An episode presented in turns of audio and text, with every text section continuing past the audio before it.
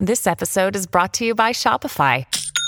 Forget the frustration of picking commerce platforms when you switch your business to Shopify, the global commerce platform that supercharges your selling wherever you sell. With Shopify, you'll harness the same intuitive features, trusted apps, and powerful analytics used by the world's leading brands. Sign up today for your $1 per month trial period at shopify.com slash tech, all lowercase. That's shopify.com slash tech. When you need mealtime inspiration, it's worth shopping Kroger, where you'll find over 30,000 mouthwatering choices that excite your inner foodie. And no matter what tasty choice you make, you'll enjoy our everyday low prices, plus extra ways to save, like digital coupons worth over $600 each week. You can also save up to $1 off per gallon at the pump with fuel points. More savings and more inspiring flavors make shopping Kroger worth it every time. Kroger, fresh for everyone. Fuel restrictions apply.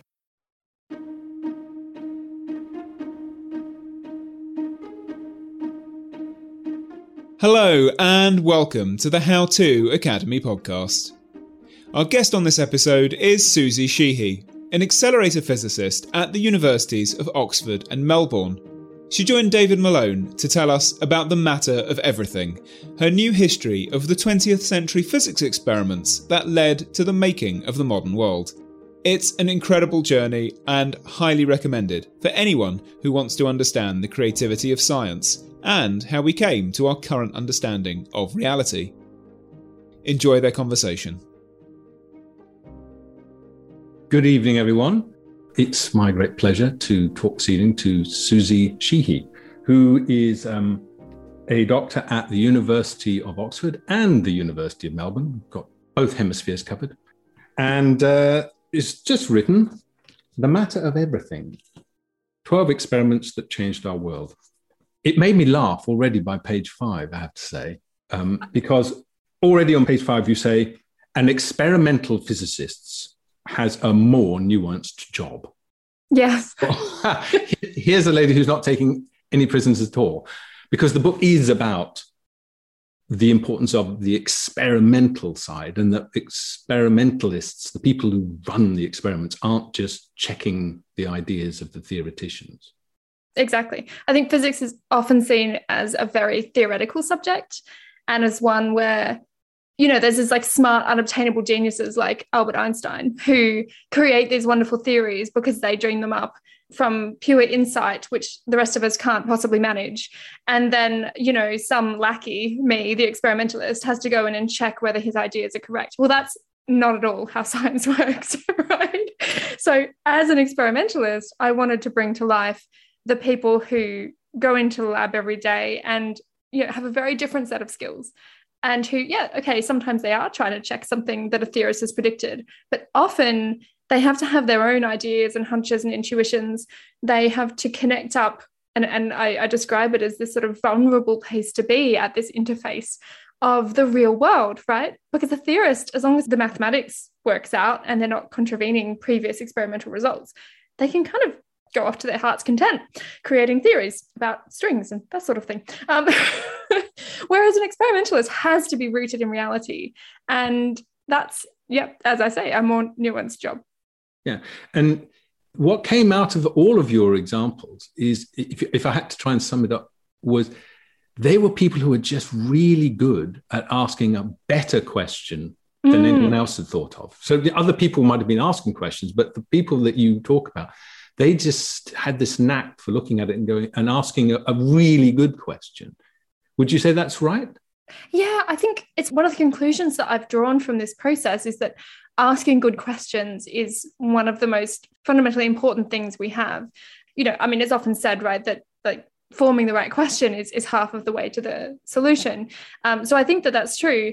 And it's, you know, if you think about scientific questions and it's something i always get my students my research students to try and formulate in words which is what is the question you are asking mm. and if they come out with a question of like does this thing work this way or this way i'll be like no that's like a yes no or a either or question that's that's not an open-ended enough question so for example in the book uh, one of the experiments i talk about is j.j thomson and the discovery of the electron in the late 19th century first particle smaller than an atom. Now, he originally went in there um, with this glass experiment called a cathode ray tube. And he was trying to look for whether or not um, the rays, as they call them cathode rays, how those rays behaved with electric and magnetic fields, right?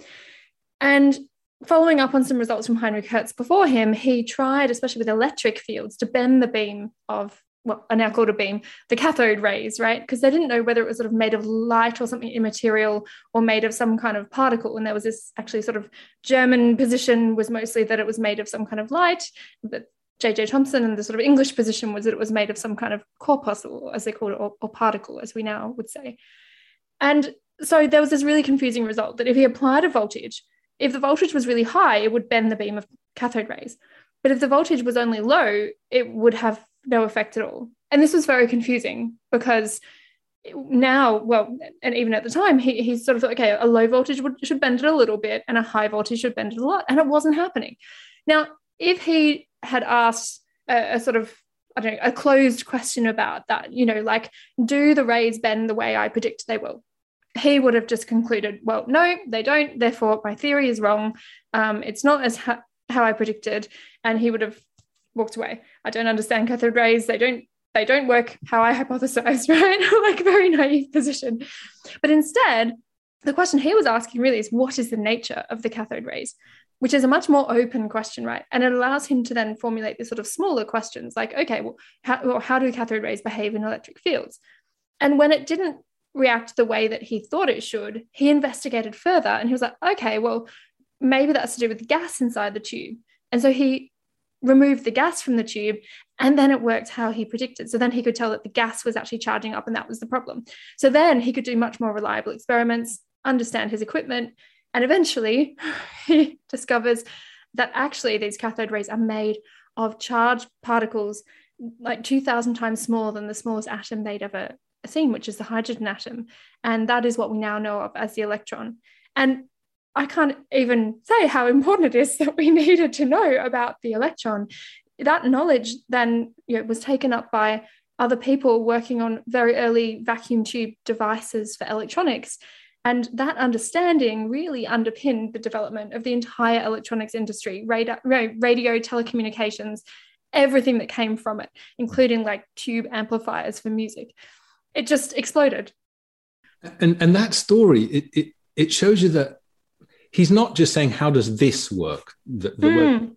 he's because there is no this it, it, there's something that he can't see it's it's an unknown thing so he's isn't it so, so, somewhere in the book you talk about it being a conversation with the unknown a conversation with the unknown yes which i love um, so my favorite poet is named David Whyte and he has these lovely he has this vocabulary which i absolutely love. And so yeah a frontier of vulnerability is one of the things he talks about and i describe experimental physics as sort of a frontier of vulnerability with the real world.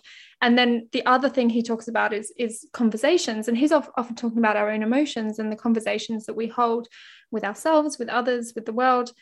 But in physics, I feel that what we're actually having is really, you know, a conversation with the unknown.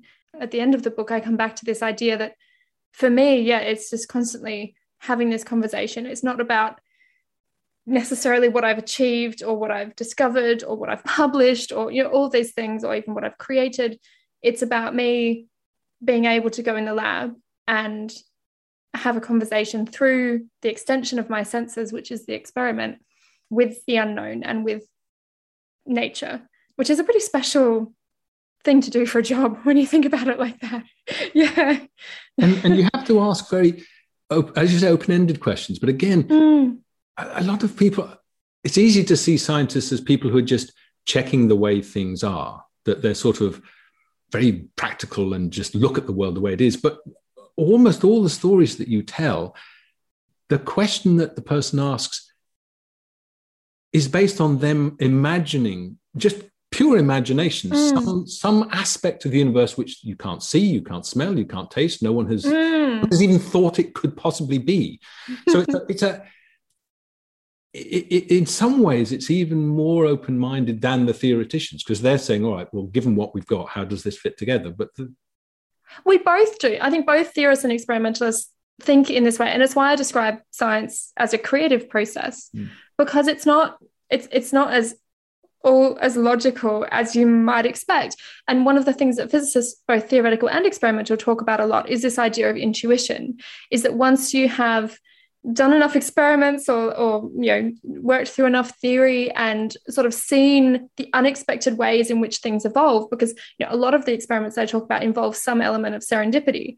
Now serendipity to a prepared mind but still serendipity wasn't wasn't blind luck right? Like you build the experiment that could measure the thing but you didn't know what you were going to find. And so so yeah i think that's how i i view it i guess. And I mean, the other thing you said right at the beginning of the book, which mm. has set you back, it set me back, when you, when you just bluntly say, look, all the matter that we ever can encounter is made of two quarks and an electron. Yeah. and if you yeah, think, once we get to knowing about quarks in the 70s yes then you then you really get this perspective that but um, you can make hedgehogs candy floss and supernova all out and you and me just right. out mixing up I mean, it's not a lot of starting things. I mean, that's fewer pieces than you get in a Lego set. No, exactly. It's not, and even if you take into account, you know, the the particles such the forces, right? So the the photon that makes up the electromagnetic force, it's still only a handful of particles that make up absolutely everything around us, um, which is kind of humbling.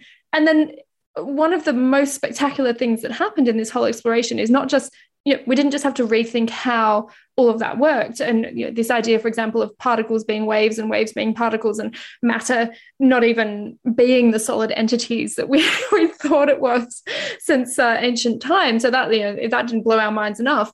Then they started discovering particles that played no role whatsoever in our everyday matter. And, and this was really a period of uh, sort of wild exploration and adventure, which inspired the um, the hot air balloon on the cover of the book. Actually, was this idea that you know through adventurous experiments and just going out there and and measuring things that we found things that no one ever predicted or imagined. So one of the first ones was the positron, which is the antimatter version of the electron. Now, of course, no one logically would have really thought that antimatter existed. It had been predicted theoretically by Paul Dirac uh, a few years before it was experimentally discovered. But the person who discovered it, Carl Anderson, didn't know about the theory. So he, he wasn't directed by the theory to look for it.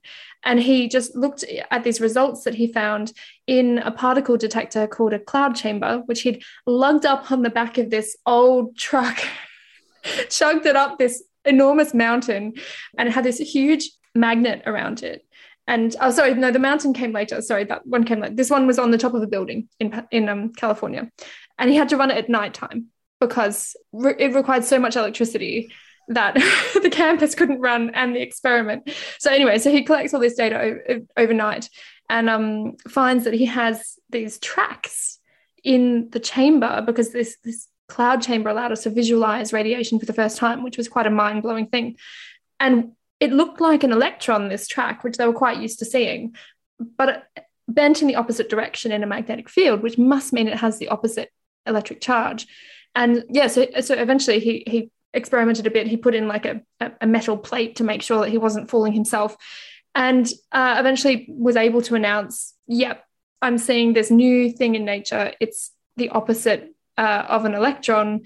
And I hear that uh, no particular reason why that might exist at that point in time. And then later, the one with the going up the mountain, about four years later, they go up the mountain with the same experiment. They even put it on a fighter jet, actually, which going up wasn't very successful. Big story though. I mean, they nearly died. Yes, going up, sitting on the mountain in the cold and the rain, and um, taking these these photographs, and then they have to pore through all the photographs and, and find their results. And it was a very adventurous spirit. And so the next thing that they found was a particle called a muon, which is like a heavier version, like 200 times heavier of, of the electron.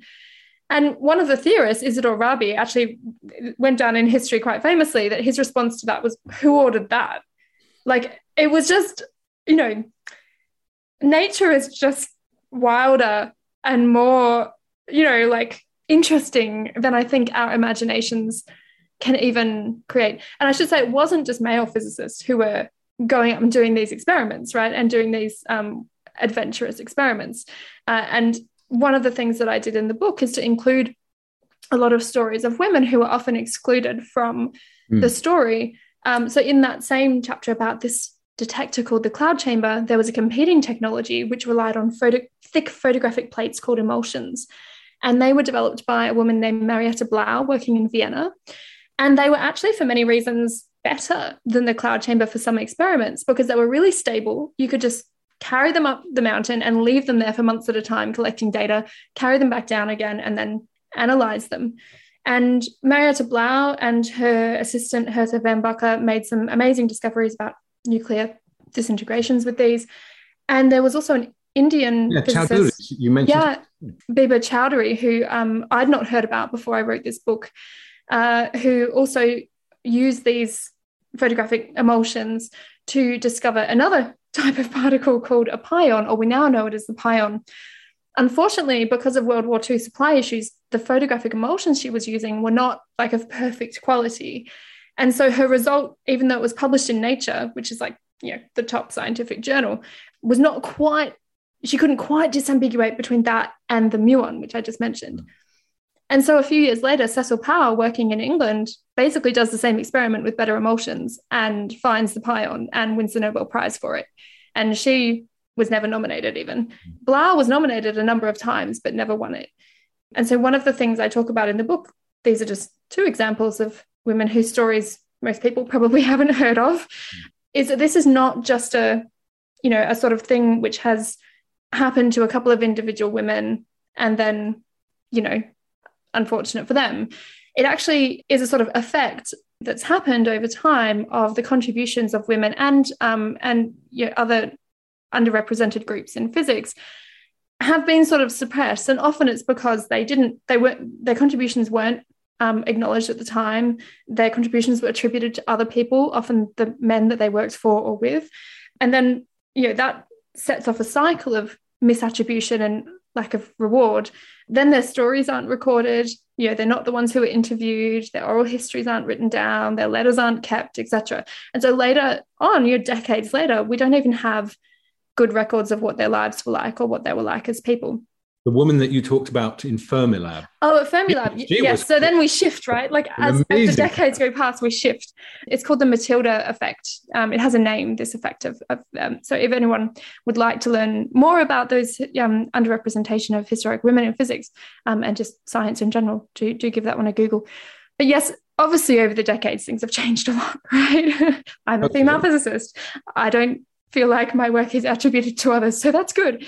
And yes, yeah, so I include the story of this wonderful physicist who worked in my field named Helen Edwards, who was an accelerator physicist like me, as in she designs particle accelerators. And she was one of the masterminds behind this big accelerator in the US called the Tevatron. Um, and this was the biggest accelerator before the Large Hadron Collider. So some of our audience might not realize that, you know, over the years, machines just got sort of bigger and bigger and bigger as we reach higher and higher energies to explore further and further into effectively smaller and smaller or rarer and rarer processes. And um, yeah, she really was one of the masterminds behind that. And um, unfortunately, she passed away just a few years ago. Uh, I would have loved to to meet her otherwise. Well, with the story you tell of her work, because she she goes through a whole load of chapters, and it's great. I mean, she she must have been well, she, she, she held together an enormous project and must have had to be very politically savvy because it becomes right.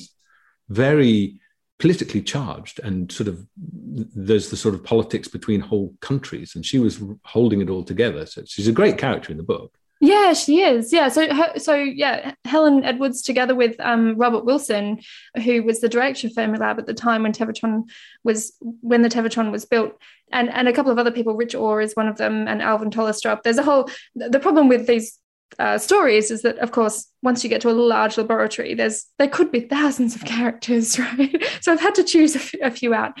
But Helen really uh, did lead the the project to make the first superconducting particle collider. And one of the reasons why this is important is because this thing had a radius of a kilometer, right? So it was multiple kilometers in circumference. Massive, massive project. And they were adding this ring out of superconducting material. So a superconductor is something which doesn't have an electrical resistance once it's below a certain temperature. But the material specifically, when they started, had never been made into magnets. Successfully before, especially not reliable enough magnets to run a particle collider 24 7 and but but there were compelling reasons to increase the energy of this machine because they wanted to understand the next generation of of quarks. So not the ones inside the atom but the heavier versions which we now know exist in nature. And they um, they were predicted and they were looking for them. And what happened through that project is that by industrializing the process of making the wire, the superconducting wire, which they had to sort of trial and error effectively, building on a discovery from the UK, from the Rutherford Lab. And then they they just gave the recipe away to all the companies who were going to supply these cables for them for the magnets. Instead of patenting it right, they actually gave the, the recipe away. And those companies then developed like industrialized quantities of this wire. And First of all, it led to a successful project for the Tevatron, and that led to the discovery of the top quark, the heaviest quark in the standard model of particle physics. But also, because they then had commercially available, relatively cheap superconducting wire that you could make magnets out of, we then get into this like unexpected innovation space where then um, magnetic resonance imaging scanners, MRI scanners, could utilize that technology. And so um, there's a quote in the book from someone from, uh, I think it's Teledyne is the company, one of the companies that make a lot of this nowadays.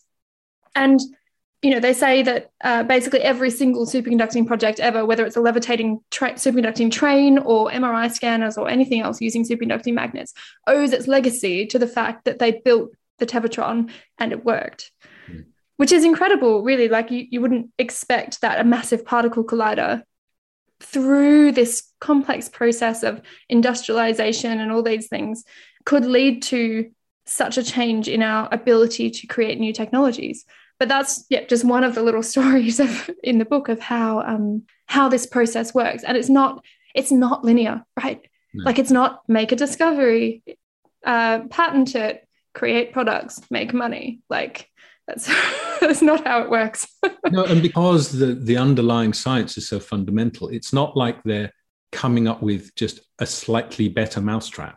Mm. They're coming up with something which is utterly new. You know, exactly. MRI scanners, they're not like something else no exactly. And there were sort of ideas for them before but they they literally couldn't make strong enough magnetic fields to make it work properly until they had superconducting magnets.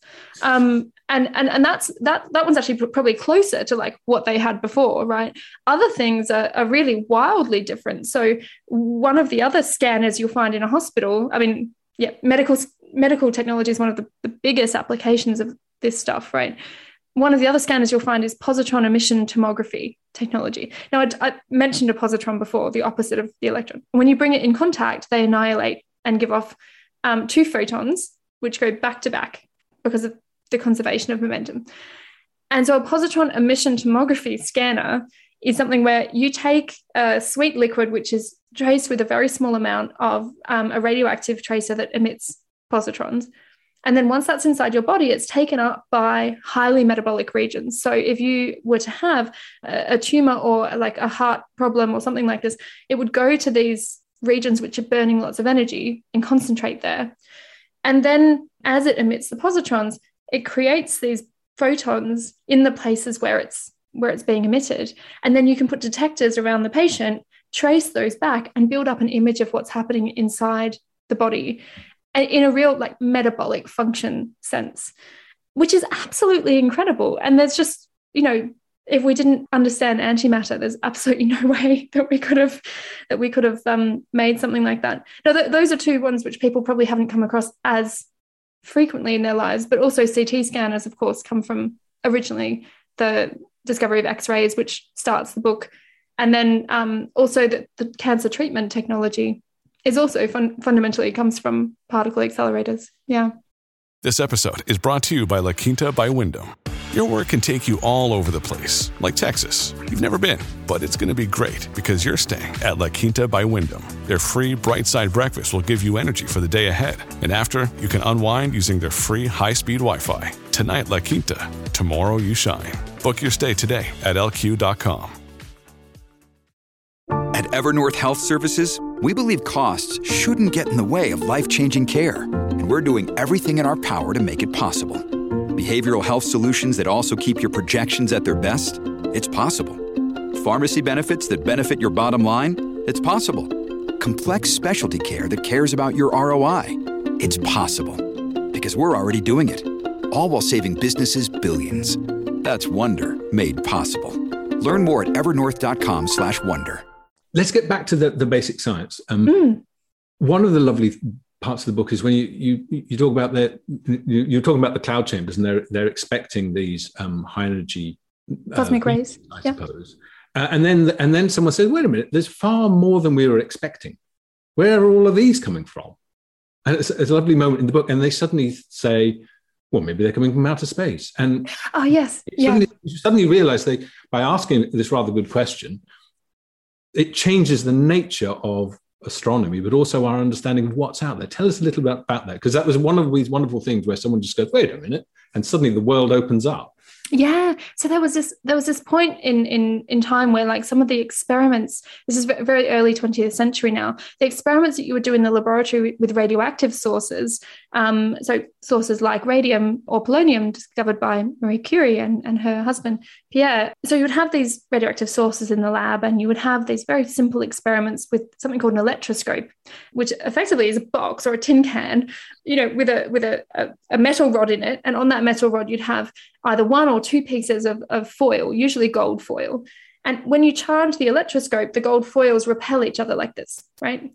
And so over time, if there's a radioactive source present, that will discharge the electroscope and the foils will fall back down like this, right, over time. And so they could measure this change in foil position over time. And from that, they'd be able to measure the activity of the source or measure the amount of radiation that was happening.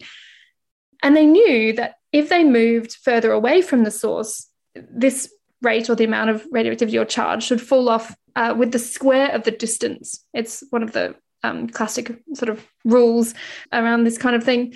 And what they were finding though is that that didn't happen, is that as they moved to further and further distances, actually there seemed to be a bit of extra radiation. And they're like, oh, that's all right. Well, we know that all these radioactive sources, of course, were refined from minerals in the earth. So clearly, this extra radiation is coming from the earth. And so you get these people taking their like electroscopes, which are pretty simple to build, like you or I could have built one at that point in time. And then they took uh, these electroscopes uh, down under the sea. Um, they took them up the Eiffel Tower. Ch- Charles Wilson, who invented the cloud chamber that I mentioned before, he took it to the New Caledonian Rail Tunnel in Scotland. Even he was in on it because they thought, right, if we're in the earth or under the earth, then we should see more radiation. And if we're up at a height like the top of the Eiffel Tower, then the radiation should drop off. And they didn't find the results that they expected, right? And so then they go, okay, all right, now we need to get measurements at higher and higher altitudes, higher than the Eiffel Tower. So they start getting in hot air balloons and going up. But of course, the instruments that they had, you imagine two pieces of gold foil? Like it's just going to shake around and like you're not going to be able to measure anything. And so this there was a, a, Jesuit priest actually named Theodore Wulf who invented a better version of these electroscopes, which had two wires instead of foils, and that was much more reliable. And then this physicist called Victor Hess in um, Austria sort of saw his chance with this new technology and this unanswered question. And he commandeered a hot air balloon and he went up on numerous, about six different trips in 1911, 1912, and was able to reliably measure how much radiation there was as he went up. And he found that at first it decreased um, as they'd expected, moving away from the Earth. But then it increased and increased as he went up to higher altitudes. And the only conclusion they could draw from this, which he did, is that there is radiation raining down on us from space, which is known as cosmic rays. And the lovely thing about cosmic rays, even 100 years, more than 100 years later, we now sort of know what they're composed of because we've done all those experiments, but we're still figuring out how they form out in space. Which I just saw there's a new paper out literally a couple of days ago uh, about how this might happen in, in supernova events out, out in space. And we still can't explain exactly how they get to these enormous energies, far higher energies than the Large Hadron Collider, than you know, anything that we could make on Earth. Mm. And they're mostly high energy protons.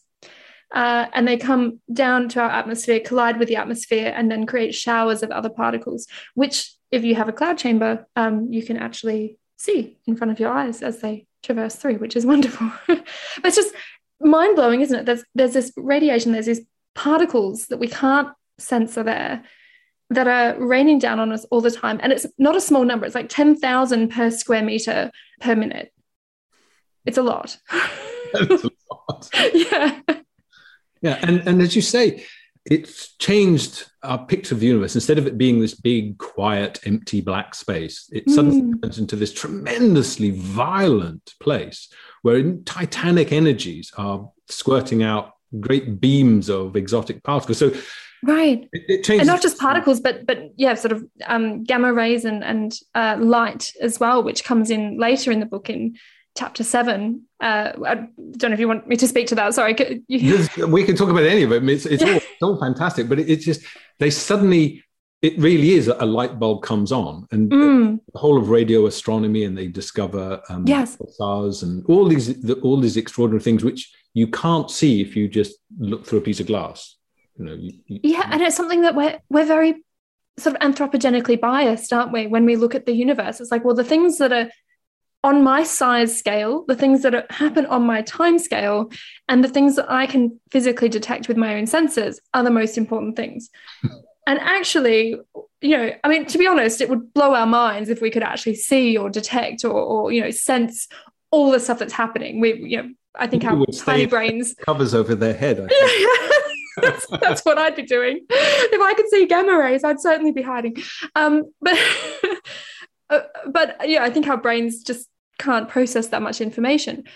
But it's fascinating to the imagination that there is just all this amazing stuff happening out there in the universe and that we have over time learned how to measure that reliably and learned how to visualize that and it's it's one of the reasons why you know some of the space telescopes and these sort of space-based images are so beautiful especially when you put false color to them and you you know create things with multiple parts of the spectrum like the x-rays and the gamma rays and the infrared. There's just all these amazing structures and and um, formations out there in the universe. And uh, it, it makes it makes our little placid water planet seem quite mild doesn't it? It makes it seem what it is, which is a, a, um, a quiet, safe haven we should take care of because out there it's not nearly so nice.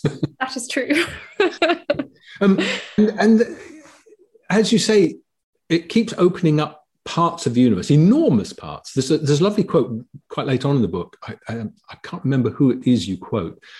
I think it's another woman actually at Oxford, and says that five percent of the universe is made up of the stuff we know about. Mm. 95% of the universe is made up of stuff we have no idea about. Yes, yeah, that's um, Professor Daniela Bortoletto. She's uh, the head of particle physics in Oxford and, and a colleague of mine there. Yeah, so she's an experimental physicist. And uh, I went and interviewed a bunch of my colleagues, like Daniela, uh, toward the end of the book to get their perspective on sort of where we're at now and what's coming next. And particularly because there's this sort of vibe out there that, like, okay, well, yeah, eventually we got we got built the Large Hadron Collider, and then we found this particle called the Higgs boson, which was kind of the missing piece of of our theory of particle physics called the standard model of particle physics. And there's some some you know conversations happening about well is that it? You know are we are we done? Is physics done and it very much reminded me of the turn of, of, of the 19th you know, century when when people also thought physics was done. And then we found you know everything from uh, the nucleus to the electron to quantum mechanics to absolutely everything else we've discovered since which completely revolutionized physics. And and now you know if we look at just the standard model of particle physics yeah we're in the same position. This standard model of particle physics as we know it only describes 5% uh, of the mass energy content we'll say of the universe and there's you know some additional substantial fraction around 20% which we think is dark matter which we know must exist because we can see it gravitationally but we can't see it in any other way right at the moment so we know that one of its key things is it doesn't interact with other types of matter in the way that we're, we're used to. And then there's this other uh, thing called dark energy, which we think makes up most of the rest of the mass energy content of the universe. We have no idea what that is. So it would be incredibly naive for us to think that physics is done and that now we have this neat little model that you can put on a t-shirt that we should stop looking or that we should stop exploring or that we should stop building experiments right Isn't that the difference when you said a neat little model? I mean, they had a neat little model. Um, I should say it's an incredibly, incredibly detailed and absolutely mind blowing achievement of humanity to have this model. Sorry, I shouldn't say it's so little. But but what I mean though is, what, I mean, what I think you're pointing at is, it's one thing to have a model which ties it in and of itself, but you mustn't confuse the model with reality because what was it 1901 was it waddington yes. or someone said well we've just got literally he said we just need now to dot the i's and cross the t's. And that was three years before einstein. Yeah.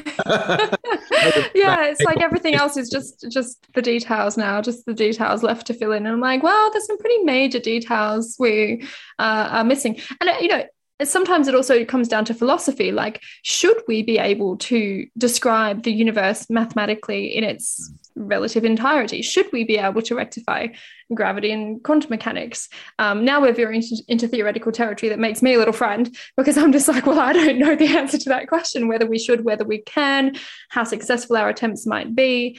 But i think it's really important to remember exactly as you just said that physics and all of science at the end of the day is about how our universe works. It's about reality. It's about unblinding ourselves and unfooling ourselves of how things actually work, you know, and actually trying to, to wrap our heads around how nature works in a real sense. And so, yeah, there are many things, there are many indications that we are uh, a long way off done yet in understanding even these most fundamental components of the universe. Yeah, because one of the chapters later on, you, you talk about neutrinos, and something I realized, I knew there were three kinds of neutrinos, but mm. then you say, I, I, hope I read it right, that they it, they oscillate between types. Yes. So, the, so a neutrino is just sort of trucking along through space as, as a tau neutrino, and then thinks, today I think I shall be something else. Pretty I mean, much. Yeah, I, I wish they, I wish they could write their story like that.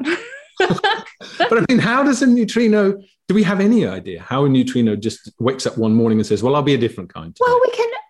Okay, so here's the here's the thing with experiment versus theory, right? Is like we can write down a model in which these three types of neutrinos so-called mix um, and where there's some parameter that over time and space you will detect one in one state or another um, it's almost schrodinger's cat like right dead or alive you know tau mu electron neutrino one of the other, you know, it'll be found in one of these states when you measure it. And, and, and we can even we can incorporate that relatively easy into easily into the standard model. But why, like the motivation, the why, like why do they do that? You know, like and and we still, uh, you know, there's some details of that and parameters in that which are relatively poorly measured because neutrinos are incredibly hard to detect. I mean, it took about took about 50 years for someone to actually go after and, and detect them, and and the the story is, is in the book. But the fascinating thing with neutrinos is that they're one of the key indicators that there's definitely physics beyond hmm. this standard model that we have because there's still things about them that we don't understand and that aren't motivated by our sort of previous ideas and we can incorporate them in but really that's sort of being led by the uh, you know in in tandem the experiment and and the theory where like a you know a theorist can sort of say well what if it worked like this? What would the result of that be? Could we look at that in the data? And an experimentalist is sort of looking sort of going okay well i'm going to try and measure this parameter that will constrain this theory. And we get into the details very very very heavily with stuff like that. But um one of the fascinating things I found about neutrinos, and I, I included them because they're actually so important and so fascinating in physics, that I thought, well, you know, if my if eventually I want to include all of the main fundamental particles in this story, I have to have a chapter about neutrinos. And I very sheepishly sort of embarked on this thinking, but there's, you know, I wanted to tell these real world stories about how how these experiments had changed the world. And I thought, but neutrinos haven't changed the world. Like I sort of thought, like, what? like yet yet. Maybe, maybe they haven't done it yet. And yet, yet is probably the, the operative word because I started looking at potential applications of neutrinos. And I thought, oh, ha ha, this will be a joke. Like um, someone's done some sci fi. And to my utter surprise, there are people actually already doing experiments to try and use neutrinos as a kind of long distance communication technique. So, one of the key things about neutrinos is they interact with barely anything. I, I call them a, a barely perceptible puff of a particle. You know, they they they barely interact. They can go through five, I think it's like light years of lead, something like this, without potentially without interacting and which makes them incredibly rare rare to detect right makes them even though there's they're actually as common as photons or light if not more so they're almost impossible to actually pick up in an experiment uh, because of this. But what that means is if you have figured out how to pick them up in an experiment, you can send them a long, long way and they won't interact with anything. They won't get disturbed by anything. So, one of the ideas is that you could use them as kind of like an intergalactic cosmic messenger system. Now, if, if you were an advanced civilization in another part of the galaxy or the universe, and you knew about neutrinos and you had figured out how to detect them, I mean, you know, if that's how you your mind worked, then you too could figure out that actually the only possible sort of matter or the only possible technique that could reach through those distances without getting distorted and lost as a messaging system would be neutrinos. And so you might, you know, rather than radio signals, little green men, etc. Um, it's been a fantasy of sci-fi for many for many years, but neutrinos, right? You, would probably be able to use that. So what happened at Fermilab actually is they decided to test this by encoding. So to create neutrinos, you start with a proton beam, you smash it into a target, goes through a couple of things, and then ends up with a neutrino beam, right? And so they, yeah, I mean, I, I say that because to me it's like well, easy. Uh, okay, protons generate pions, which decay to muons and neutrinos. So that's that's that's the process. So you take the neutrinos, and they sent them through like kilometers of rock and detect them in a in a detector. And they were doing this for physics purposes. But one day they had the idea okay let's encode the proton beam with like a morse code type signal and see if at the detector we can detect a, the neutrino beam and decode this signal that we've sent. And it worked. Isn't it just fascinating? And so it's like imagine if our neutrino det- detectors one day start seeing encoded signals well, I was going to say, I mean, has anyone told SETI, you know, the search for expand SETI to the neutrinos? telescopes. Because if they do, if they don't interact with anything, presumably that means that unlike a lot of other particles, they're not going to bend and be deflected. They'll exactly. Just... Well, they're not electrically charged, so yeah, that they, they, won't bend or be deflected. And they have a very small mass, so they're not that affected by so you don't gravitational need, effects. You don't need massive amounts of energy. It's not like a you know creating a, a a, a, tremendously powerful laser where you need to generate massive power to create it.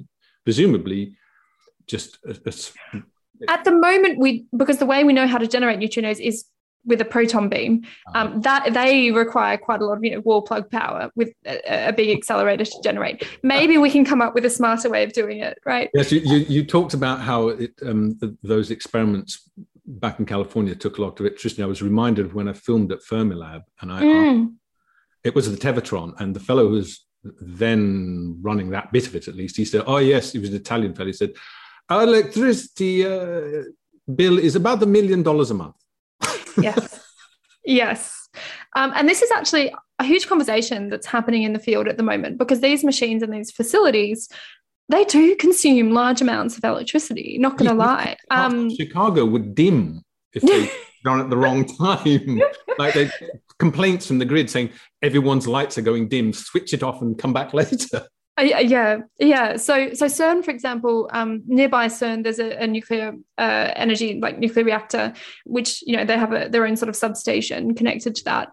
But there is a discussion at the moment. Um, so there's a few different major things that consume energy. One is one is the what we call the cavities that actually give the particles energy if you make those superconducting, just like with the magnets, that also, like once you make something superconducting and run electricity through it, it has a lot less losses. So superconducting elements generally consume less electrical power. Um, but there's also just the fact that in these machines you have to ramp magnets up and down and there's losses involved in in doing that in terms of energy so energy efficiency and sustainability is actually an enormous movement in our field at the moment because we realize um, that it is not really acceptable nowadays to not address this, you know, to just go hell for leather, like I'm just going to do the ultimate thing that I want as a scientist. And, and one of the interesting things about this is it when we add these additional challenges or we, we try and go beyond the technology that currently exists, it forces us to innovate. And so it's quite an interesting direction happening at the moment. It's, it's forcing people to innovate in order to use less electrical energy in in the experiments that we use. Because once you get to something that's 100 kilometers long which is what they're looking at next for the future circular collider i mean no one wants to pay that electricity bill honestly. Not even us. Um, and Hey there, I'm Dr. Maya Shankar, and I'm a scientist who studies human behavior. Many of us have experienced a moment in our lives that changes everything, that instantly divides our life into a before and an after. On my podcast, A Slight Change of Plans, I talk to people about navigating these moments. Their stories are full of candor and hard won wisdom. And you'll hear from scientists who teach us how we can be more resilient in the face of change. Listen on the iHeartRadio app, Apple Podcasts, or wherever you get your podcasts.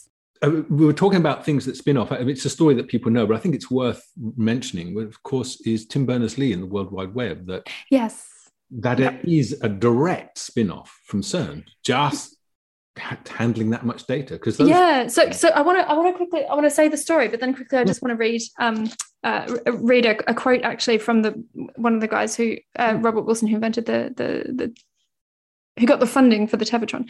So yeah, so Tim Berners-Lee was working at CERN at the predecessor from the, the Large Hadron Collider, which was called the Large Electron Positron Collider. Uh, it's in the same tunnel, 27 kilometer long tunnel. And he realized that there was this sort of data challenge coming where they were going to generate so much data in the experiments that simply handing things on floppy disks or whatever whatever at that at that time um, was was not going to cut and that they collaborated internationally and that in the spirit of cern which was invented for science for peace and as a you know distinctly collaborative project between different nations that they were required really to be able to easily share the data so it could be analyzed at any of the participating laboratories around the world. And now they were already using email. That did already exist but what Berners-Lee came up with was uh, the World Wide Web protocol and the key technologies behind that, that HTTP and some of the other technologies. Um, so the, the physical infrastructure of the internet already existed, but the usable thing that we would now call, you know, using the web or if, if I said I'm using the internet now, what I'm really using is the World Wide Web, and that was the bit that that Tim Berners-Lee invented, and it was this sort of proposal that he put in, he was sort of tinkering away with it in the background, and he put this proposal to his his boss at the time, uh, whose name I can't remember, but it was a, it was a woman, um, Peggy, I think her first name was, and I can't remember her last name. And uh, you know, the the boss scribbled on the edge of it, uh, you know, something like um, you know vague but interesting, and just sort of let him go into. And this is a key thing, right? Like creating environments where people can just pursue the thing that they're curious about or the thing that they think might be useful, even when nobody else in the world at that point in time actually understands it or how it might be useful, was a key thing about these big institutions like CERN that allowed him to come up with the World Wide Web. And I don't know if you know this random random fact, but one of the first websites on the World Wide Web was actually this band at CERN called the CERNettes, which is like these, these women who like this singing group. It was one of the first pictures on the internet, and, and they maintained the website, one of the, the first websites. But I wanted to read uh, a, a, quote from when so the pre the biggest machine before the LHC and before the big CERN one w- was the Tevatron one that Helen Helen Edwards worked on. And in 1969, when Robert Wilson was trying to get money from US Congress to build this, he was sort of challenged by the senators as to um, uh, you know what the point of this machine was, right? And you know, the senator sort of said he understood the purpose of the machine was high physics, which was an educational academic process. And he adds, um, and a cultural one, but with the firm expectation that technological developments will come because we're doing extremely difficult technical things. And because we're working in a strange kind of research, we know from past experience that new techniques inevitably develop, techniques which have paid more than paid for the cost of the basic research that was not pointed to such developments. Mm-hmm. And that absolutely in the Tevatron with the case of MRI scanners turned out to be true, paid back many, many times the investment. And then the senator pushes him on it and wants he sort of almost he thinks he's trying to help, but he's not. And he pushes Wilson on it. He says, Is there anything to do uh, with this machine that uh, will have anything to do with the security of the country? And Wilson just says no, because he was involved in the Manhattan Project, but he was a pacifist and he, he didn't want he actually didn't want the Manhattan Project to succeed and was quite devastated when it did. Um, and his days of working on anything related to security or defense were very much over. Um, and so the senator presses him on it is you know nothing at all, and he, he knocks it out of the park. And this is what he says. He says, "It has only to do with our respect with which we re- we regard one another, the dignity of man, our love of culture, it has to do with are we good painters, good sculptors, great poets? I mean, all the things we really venerate in this country and are patriotic about. It has nothing to do directly with defending our country, except to make it worth defending. and. I don't know if he'd practice that line, but is it is the most eloquent defense of curiosity driven research I think I've ever yeah. I've ever come across. And and and as you say, I mean the fact that Tim Berners-Lee comes up with hypertext and URLs, I mean all the things that we use. Yeah. If we want to talk about paying things back, if neither Fermilab nor CERN had ever discovered a single particle. Exactly. Still been worth it would still be worth it. exactly. And I don't like, you know, it it feels a bit dirty sometimes and lots of physicists avoid having this discussion because it feels a bit dirty to mention like curiosity driven research and money and spin-offs and all, impact and all these things like all at the same time and but that's that's really the wave that we're riding here you know we are responsible to our society for literally the money spent on the research. And yes, we do fundamentally have a sort of philosophical knowledge gaining ground to stand on, but then so do historians, and they cost a lot less, right? Um, they don't have to build giant colliders. Um, so then, you know, people do want to see. Uh, well, what is the impact of this research? And of course, it's not going to be on the short term. It's very much a long term game. But by doing this curiosity driven type of research, it allows us to find things which we literally couldn't have imagined before. And that has an enormous like exponentially exponential driving effect on what is possible in technology right? So know i always come back to x-rays.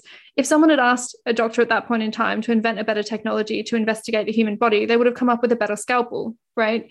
Not x-rays never x-rays right? They would never have landed upon that so we need, and but also I'm I'm not naive enough to sort of say like, oh, of course we should just fund curiosity driven research. No, of course not. We need industry. We need the innovators. We need the entrepreneurs. We need the applied scientists as well to sort of take these ideas and figure out the detail of how it might actually work into something useful. But if we remove that fundamental curiosity driven part the rest of it just collapses. You've just got better scalpels for a thousand years. But also as you say, you you uh, when people talk about the dreadful word impact, mm. it may have impact, but if some bureaucrat says to you, "But what will the impact be?" that's that's the that you can't answer because, as you exactly. say, well, Marie Curie couldn't have said, "Well, the impact of this strange stuff that I'm right. around with," um, or, or the, the the people fiddling around with cathode ray tubes, they wouldn't have been able to say, "I will have X-ray machines." And they're often the last people you should ask. Actually, okay. um, uh, even J.J. Thomson, when he discovered the electron, which underpinned the entire electro- electronics industry, he gave a talk at the Royal Institution, which is where he presented his discovery.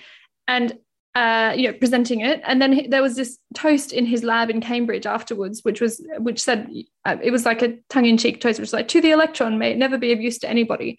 and 20 years later, he's standing there at the Royal Institution giving another lecture, literally saying, "If anyone was here 20 years ago, you wouldn't believe that I'd be back here, sort of talking about the industrial applications of what it is we discovered 20 years ago." But by that point, they were absolutely everywhere, and you know, take, you know electrons and electronics underpinned you know a whole lot of different technologies. And and yeah thomson could never have predicted that.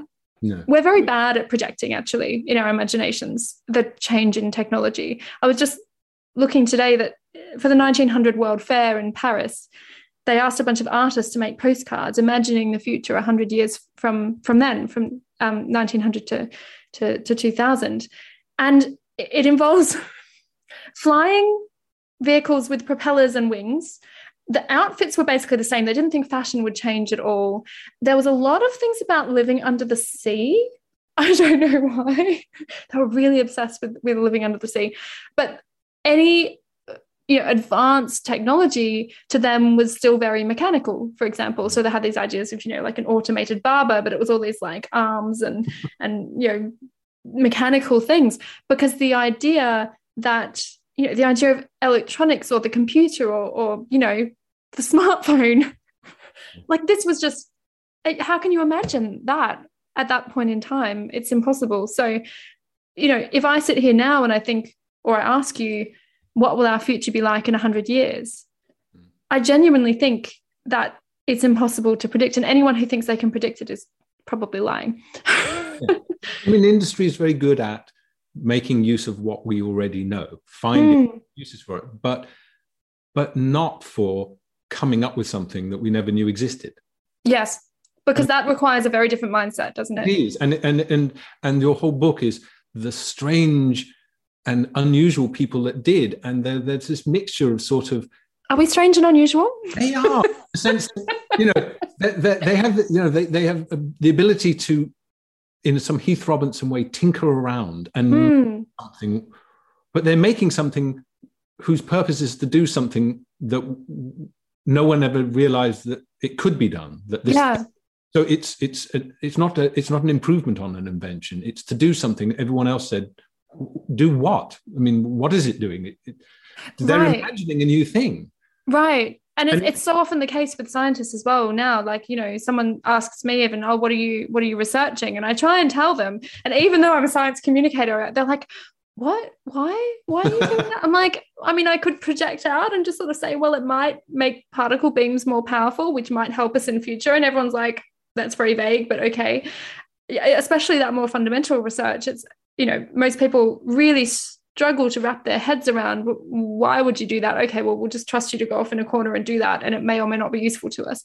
But what I really wanted to highlight in this book was sort of how we actually do that process, you know, how we actually someone how someone like me walks into the lab every day and uh, designs and builds apparatus with our own hands or you know okay with cad and then it gets sent off to a machine um, and and then tinker around with it as you say and debug it which is a lot of the process and understand it fully enough to investigate something that nobody's ever looked at in the world before Right. and that is There's an absolute privilege right There's this wonderful moment in almost all of the stories where, to paraphrase it, someone's tinkered around and made this thing which has never been made before to do something which nobody quite understands.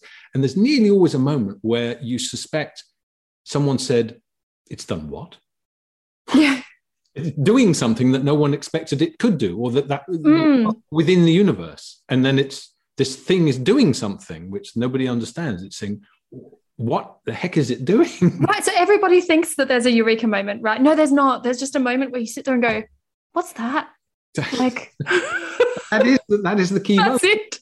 something is happening which has never happened before. At least we've never seen it happen. Right. And like nine times out of 10, you're like, what's that? It's like, it's just an electrical noise. But, um, you know, like, okay, no, 99 times out of 100.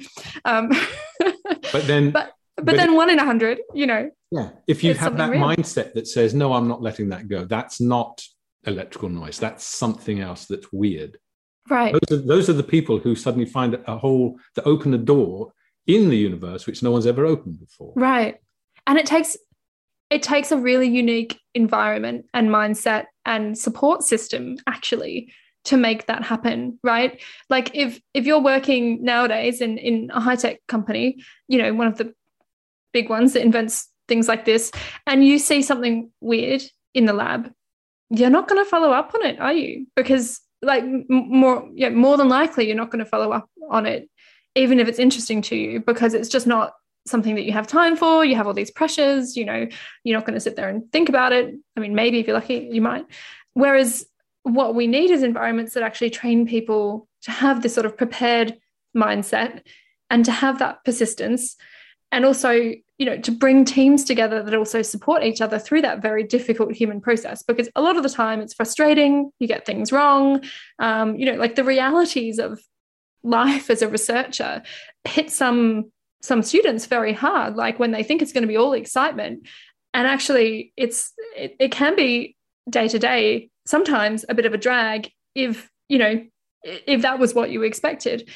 But there is a joy within that right? It's almost like a like it's almost like a zen, thing right? Where, where you're like okay i'm just gonna you know go back in and work my way through this. And and you have to take the small wins as they come right? So like i always am very excited when i'm like right okay i've built this thing it's, and and now okay i've got this bit working exactly how i wanted. Right done for the day go home feel good.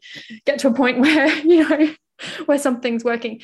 Uh, but those big results might take years to, to come to fruition. They might never happen.